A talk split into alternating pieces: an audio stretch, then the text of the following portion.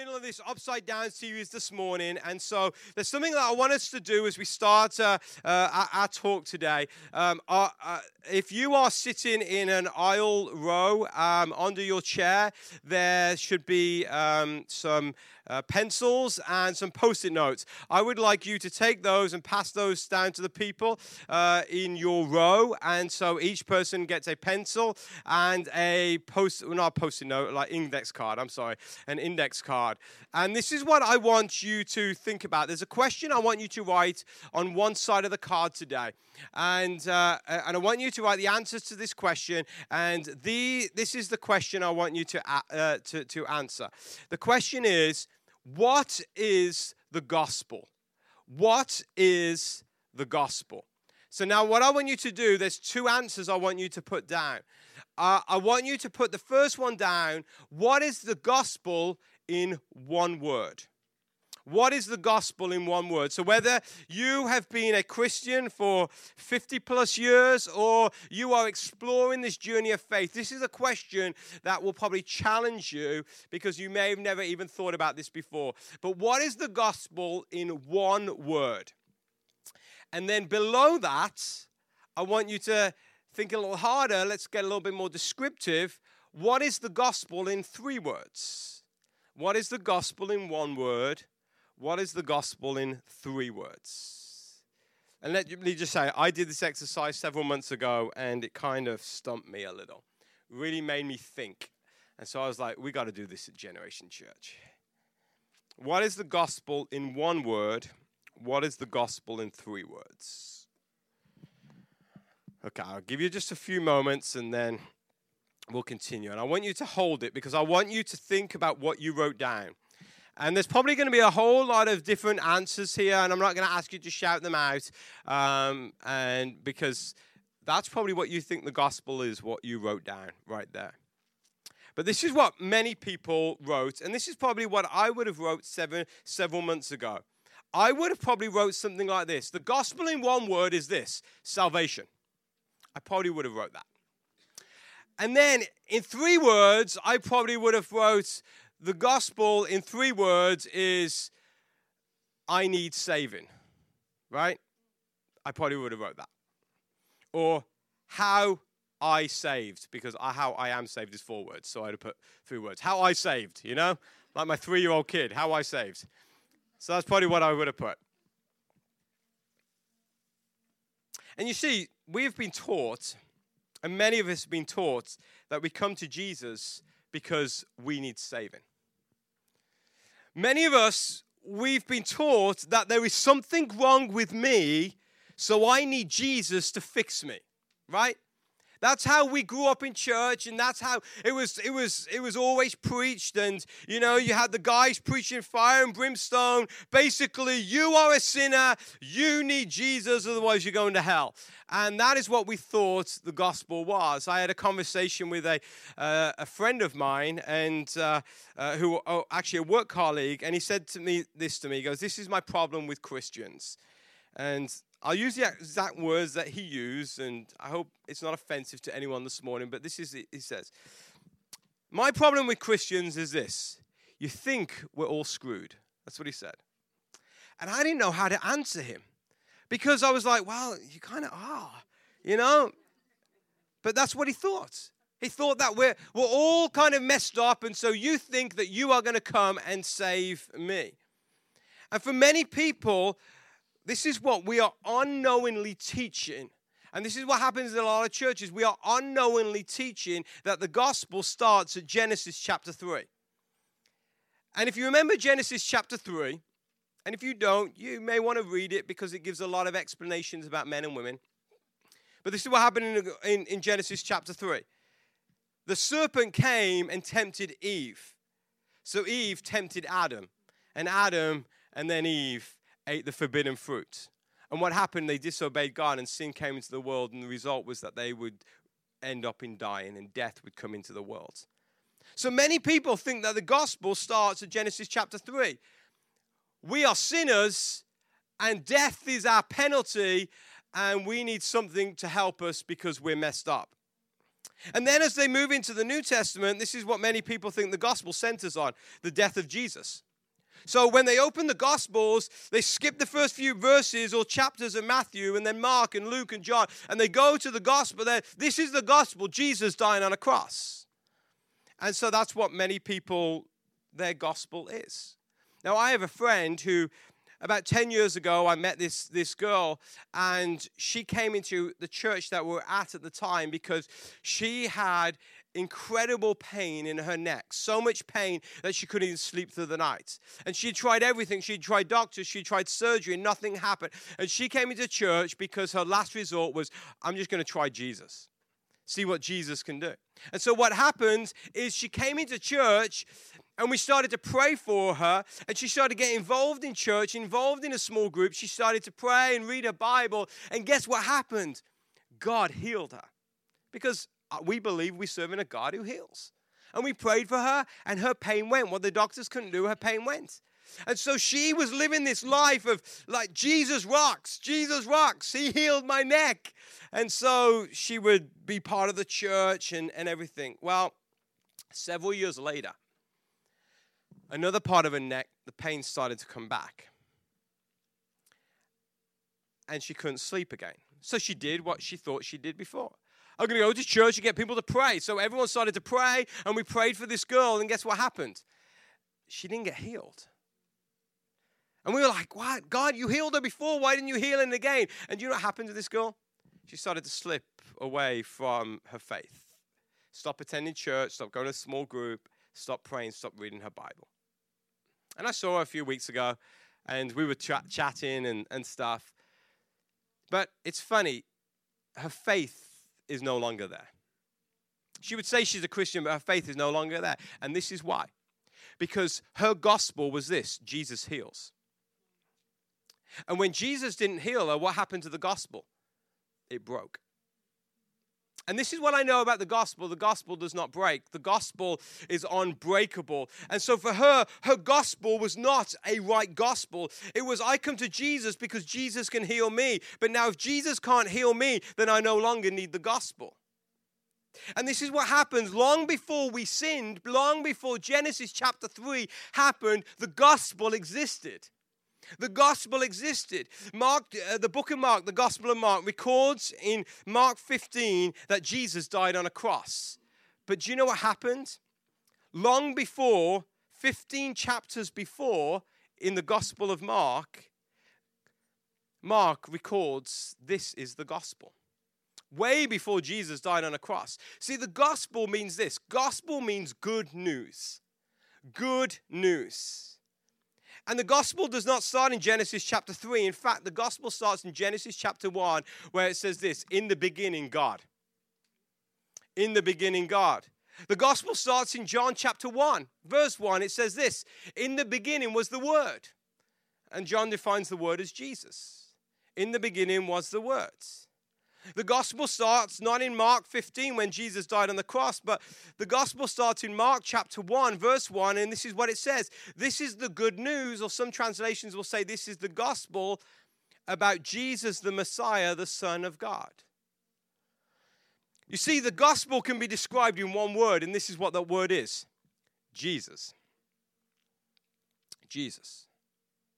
And then the gospel, if we want to get a little bit more descriptive, the gospel can be described in three words, and this is the three words of the gospel Jesus is Lord. Jesus is Lord. Simple, right? Pretty easy.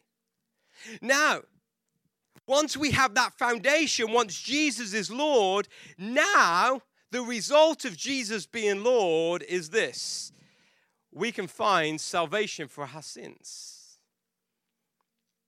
We're on a path towards heaven.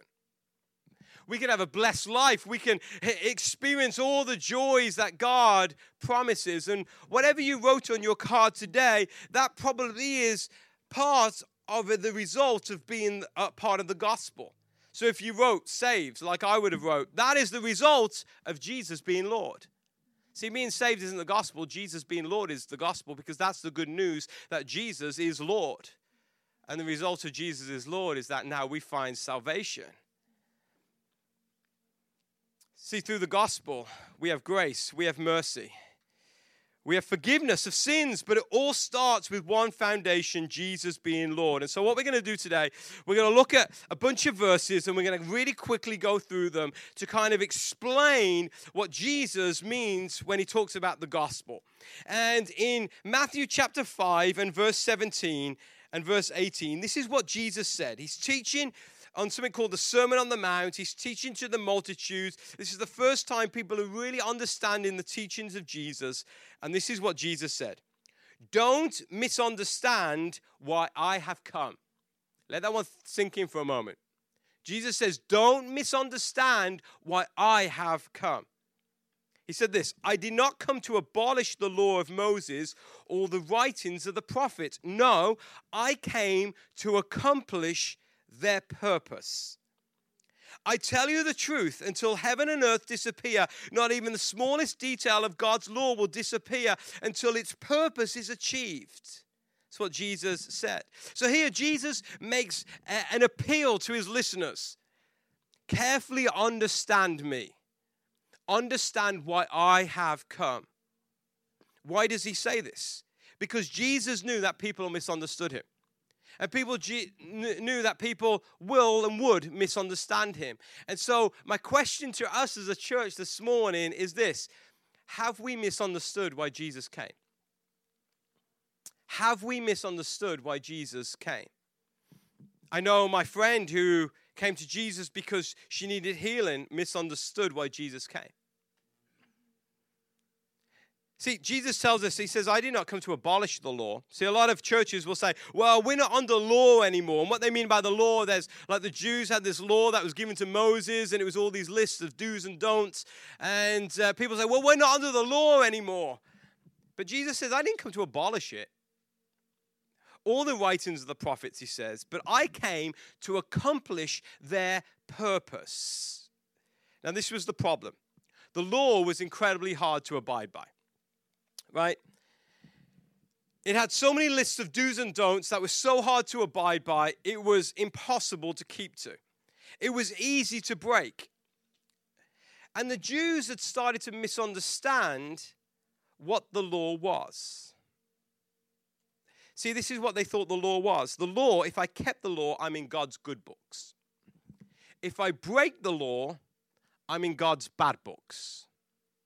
We want to be in God's good books, not bad books, right? You've seen the movies, you know. God will smite you.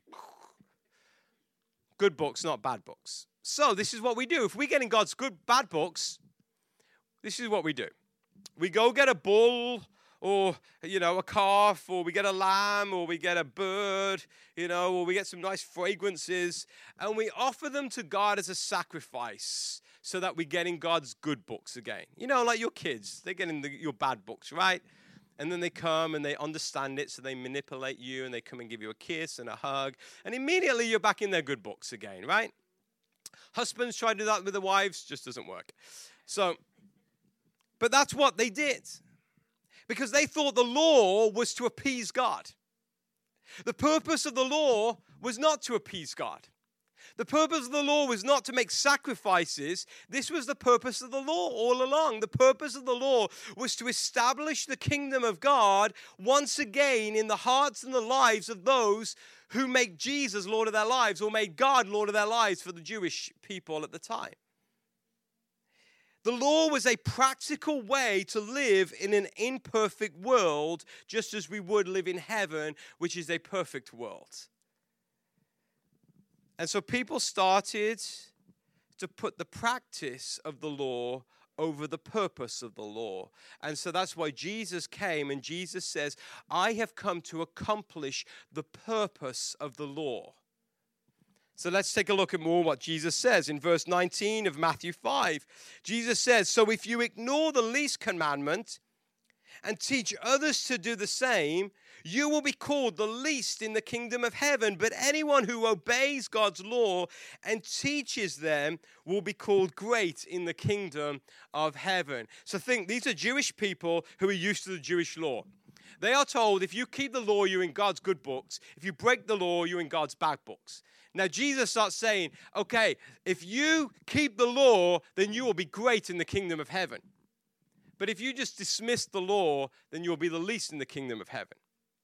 Now, the Jewish people are all about rewards. We talked about that a few weeks ago.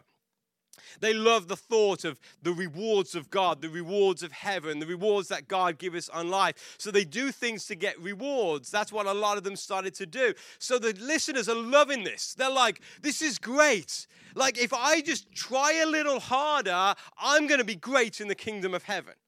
They're loving it because it's all about my works, what I can do. Jesus said, but then this is what happens verse 20 happens. And it was like a bombshell, like Jesus dropped the mic, like they had a balloon and Jesus popped it. Because this is what Jesus says in verse 20 But I warn you. So he's telling them, I warn you. Don't think you're so good right now. Unless your righteousness is better than the righteousness of the teachers of religious law and the Pharisees, you will never enter the kingdom of heaven. So now, the teachers of religious law and the Pharisees, they loved the law. They kept the letter of the law. They even challenged Jesus on time that Jesus didn't keep the law. They were all about the law. If you weren't a Pharisee, it's because you didn't have it to keep the law. You just like messed up time and time again. See, the Pharisees, they were the pinnacle of Jewish life. That if they can, if they're not going to make it, then none of us are going to make it. And this is what Jesus says. No, your righteousness, and they figure the righteousness, how we keep the law, your righteousness has to be greater than the Pharisees and the, and the teachers of religious law. And immediately all the people like, oh, man, we were on a good thing. It's like watching an infomercial, right? You listen to it, you get the salesperson on, it's like a 30 minute infomercial. You're like, come on, just get to the price, just get to the price, right? Because you got someone selling you and you're sold, you're like, I need that. If I could just get that, then my yard will look so much better. If I can get that, then, then I can watch TV and the comfort of my chair will be amazing, you know? If I could just, that will rock my world and change my life when you watch these infomercials. And then they come out at the end. And this will be all yours for 16 payments of $200, blah, blah, blah and you're like, oh man, you're on a good thing, right? And then they come and they dash your dreams. Have you ever been on one of those timeshare things? You know, they promise you. We did it many years ago. It was someone say free flights if you just go to this meeting. So we're like, okay, free flights. We can fly anywhere in the United States. Let's go. 45 minutes later, we are bought that we want to buy this timeshare that is thousands of dollars because we will have the life that we've always dreamed of. And then they take you into your room and says, well, it'll be this many thousand dollars. Okay, here's a pen. Where do you want to sign? And you're like, oh man, I've just wasted my life because I can't afford this. And this is what these people are probably thinking. Okay, it's great what Jesus is saying, but now Jesus is telling us unless you are more righteous than these people, guess what? You're not even going to enter the kingdom of heaven. And then Jesus breaks out a list of a way that we should be more righteous than the Pharisees. And I want us to quickly go through this list today because you'll be like, we've got no hope. This is what Jesus says, the first one. Matthew chapter 5, verses 21 to 26. Jesus says, But you have heard our ancestors were told, you must not murder. If you commit murder, you are subject to judgment. But, Jesus says, But I say, if you are even angry with someone, you are subject to judgment. If you call someone an idiot, I've done that a few times, you are in danger of being brought before the court. And if you curse someone, haven't done that, some of you have though. You are in, you are in danger of the fires of hell. So, if you are presenting a sacrifice at the altar in the temple and you suddenly remember that someone has something against you, leave your sacrifice there at the altar, go and be reconciled to that person, then come and offer your sacrifice to God. When you are on your way to court with your adversary, settle your differences quickly, otherwise, your accuser may hand you over to the judge, who will hand you over to an officer, and you will be thrown into prison. And if that happens, you surely won't be free again until you you have paid the last penny. This is what Jesus is saying. He's saying this Look, the law says this. The law says, do not murder. But you need to be more righteous than the Pharisees and the teachers of the religious law. So I tell you, do not even be angry. How many of you have been angry maybe in the last week or so, right? So I'm not going to mention any names this morning, but last Sunday, after a lot of you have got out of here, some of us and some of our leaders, the kids come over, and I don't know what they do in kids' church, but they sugar them up like crazy and they run around the place, right? So one of our leaders' kids were running around and they were going crazy around here, you know. And then one of them tripped over, and they were told a few times not to run. They tripped over, smacked their head off one of the chairs, and they started crying. Well, this leader, I'm not going to mention any names, I've known them for like 11 years, 10, 11 years. I have never heard them shout so loud in my life. I mean, I was even startled and I wanted to laugh, but you can't laugh because the kids are around. And so I never heard them. And then I was like, wow, I've never heard you be like that. And then his wife said to me, oh, I won't mention her name either. But the wife said to me, well, that's nothing compared to what I've seen him do at home. And it made me laugh because he just got angry in a moment, you know. Ah. But we get angry easily. And this is what Jesus is saying. The law says, do not murder, but I'm saying to you, don't even get angry. Uh oh. That means none of us qualify. Because unless you've been smoking weed for the last 30 years, you know, and you're just chilled and mellowed out, then you've been angry with someone. So this is what Jesus says. How here's the solution. Settle your differences. Jesus says, settle your differences. Right? Instead of getting angry with someone, settle your differences. So that's the first one Jesus said. Then Jesus continues and he says this in Matthew chapter 5, verse 27. He says, You have heard the commandment that says, You must not commit adultery. But I say, anyone who looks at a woman with lust has already committed adultery with her in his heart. So if your eye, even your good eye, causes you to lust, not the lazy eye, the good eye, causes you to lust, gorge it out and throw it away. It is better for you to lose one part of the body than for your whole body to be thrown into hell. And if you ha- if if your hand, even your strong hand, causes you to sin, cut it off, throw it away. It is better for you to lose one part of your body than for your whole body to be thrown into hell. So, this is what the law says. The Pharisees went along with it. Do not commit adultery. Jesus comes along and says, Your righteousness needs to be more than the Pharisees. I say to you, do not even look. Let me tell you, when I was in youth camp as a teenager, we were petrified of this verse. Our youth leader at the time would tell us this verse, and we were just like, oh man, I missed it. Because what teenage boy hasn't lusted once in his life, right? Except for Jesus. You miss it. He's saying, even if you look at somebody, you've already committed adultery in your heart. If there's one bad part of your body, cut it off. It's like, it's impossible. How can anyone do this? Jesus says, I got a solution. Deny yourself. Deny yourself. So Jesus has dealt with not being angry, not lusting. And then let's take a look at the next one. In Matthew 5, verse 31, it says, You have heard that the law says a man can divorce his wife by merely giving her a written notice of divorce. But I say, Jesus says, that a man who divorces his wife, unless she has been unfaithful, causes her to commit adultery, and anyone who marries a divorced woman commits adultery. So the law says okay, a man can divorce his wife.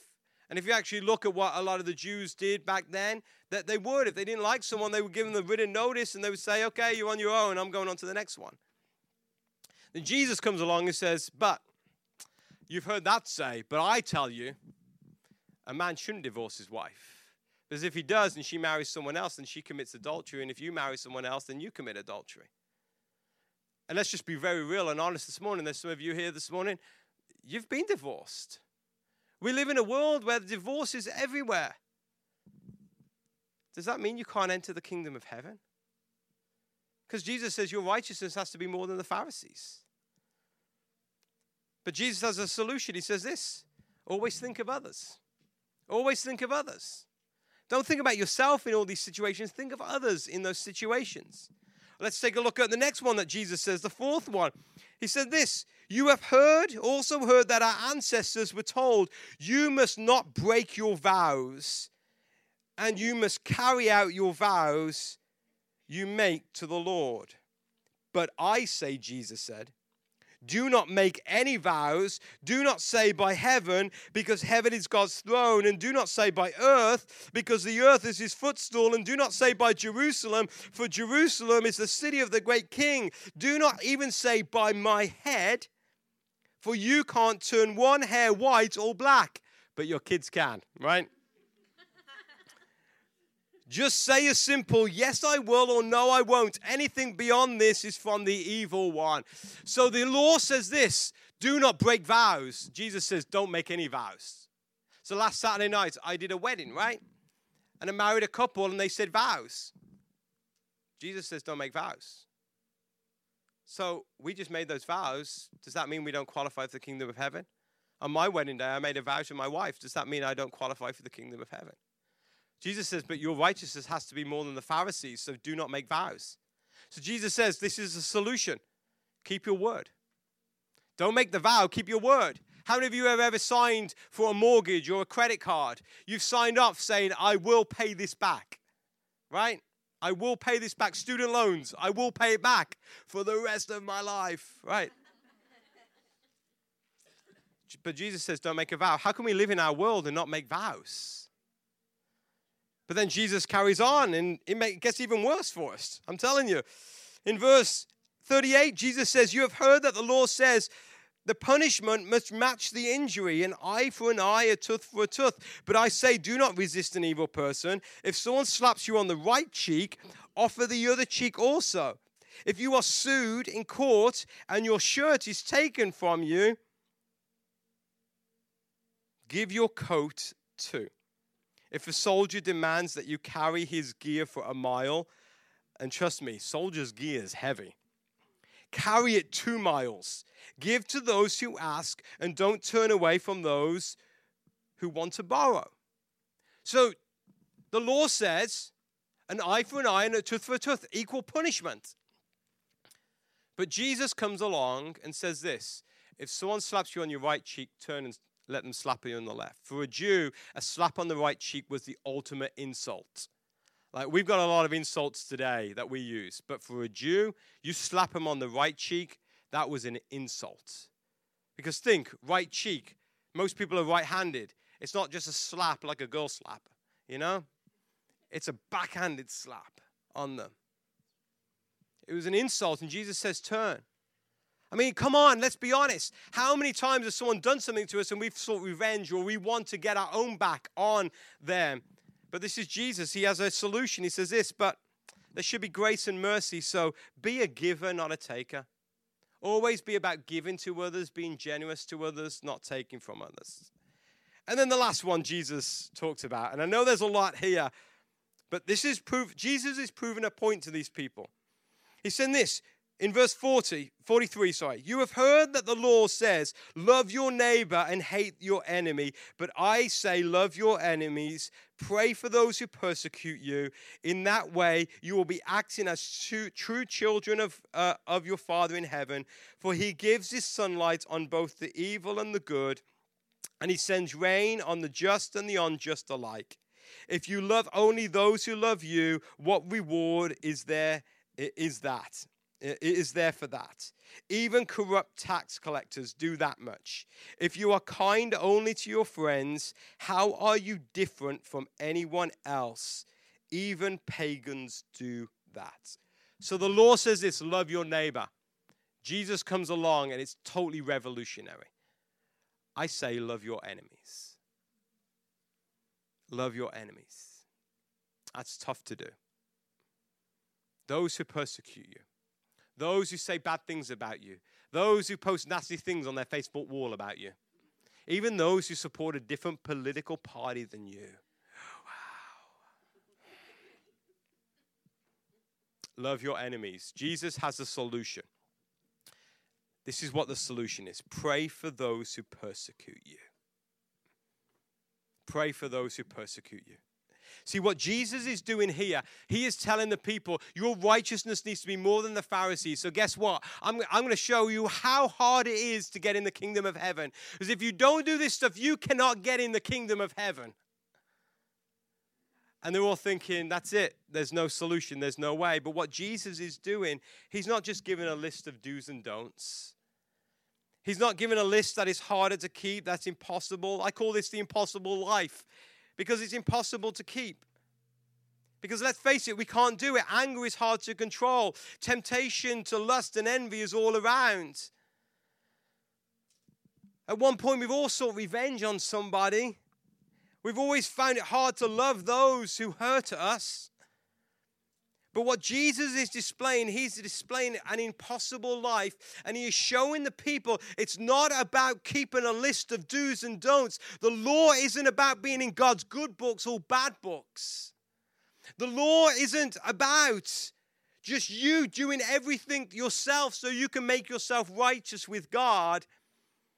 Jesus is teaching us right here how we do life in the kingdom of heaven, what the culture looks like to those who belong to Him.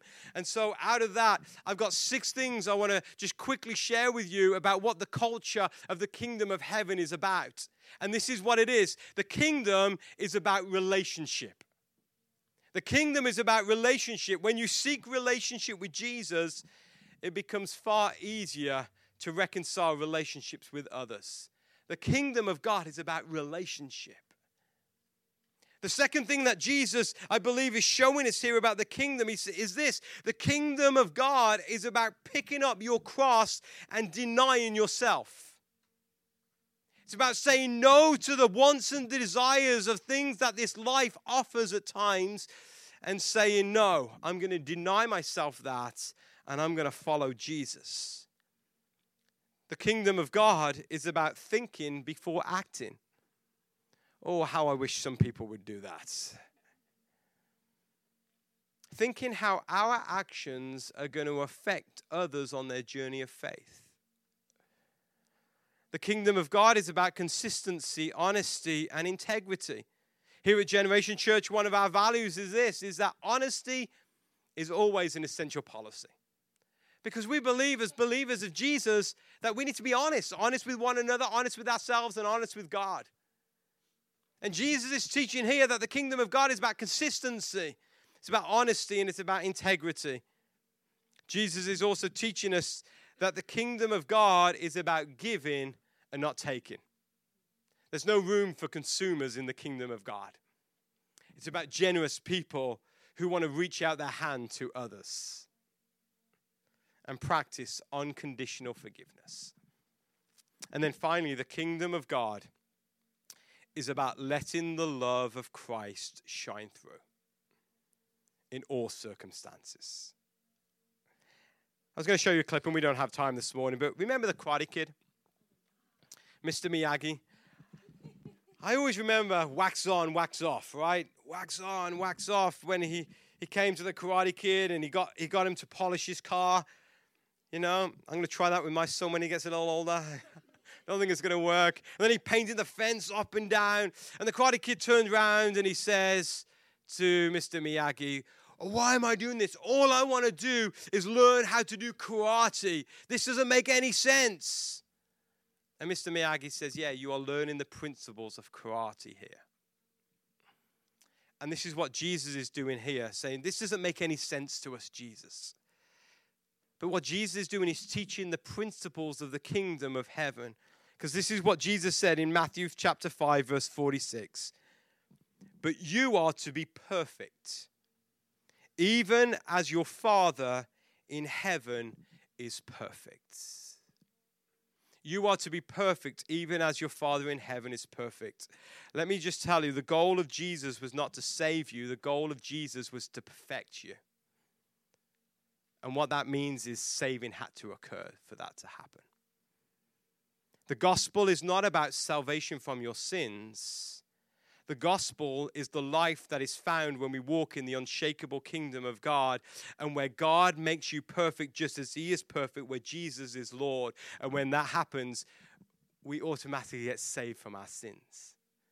That's the good news. However, it's impossible for us to walk by ourselves in this kingdom, for we are imperfect people living in an imperfect world. And this is where the death and the resurrection of Jesus comes in. For we have to walk through the gateway that Jesus created when he died on a cross and he rose again. And when we can walk through that gateway, guess what is on the other side? The beautiful life that is in the kingdom of God.